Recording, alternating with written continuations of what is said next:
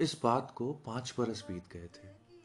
Office से आने के बाद बस उसका सबसे पसंदीदा गाना लगाकर मैं उसके पास बैठता।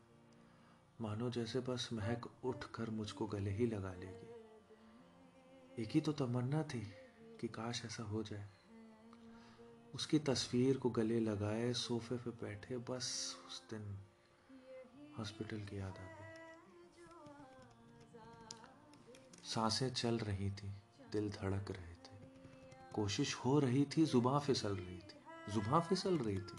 ख्वाब जल रहे थे, सपने टूट रहे थे।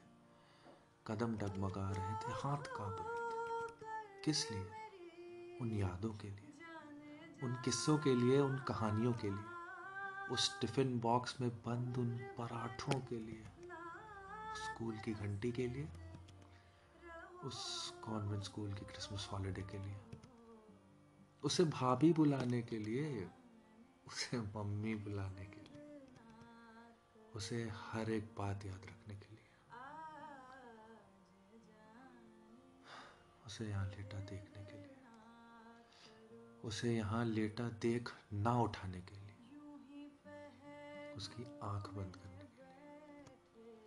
उसे उस पोटली में बंद बहाने के लिए, फिर उसी नदी में डुबकी लगाने के लिए। उसके किस्से अपनी पेटी में ज़िंदा रखने के लिए। उन यादों को समेट कर किसी दिल के कोने में रखने के लिए।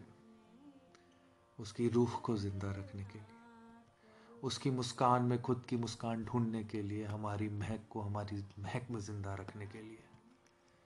यादें यादें यादें। पापा। हाँ हाँ बेटा।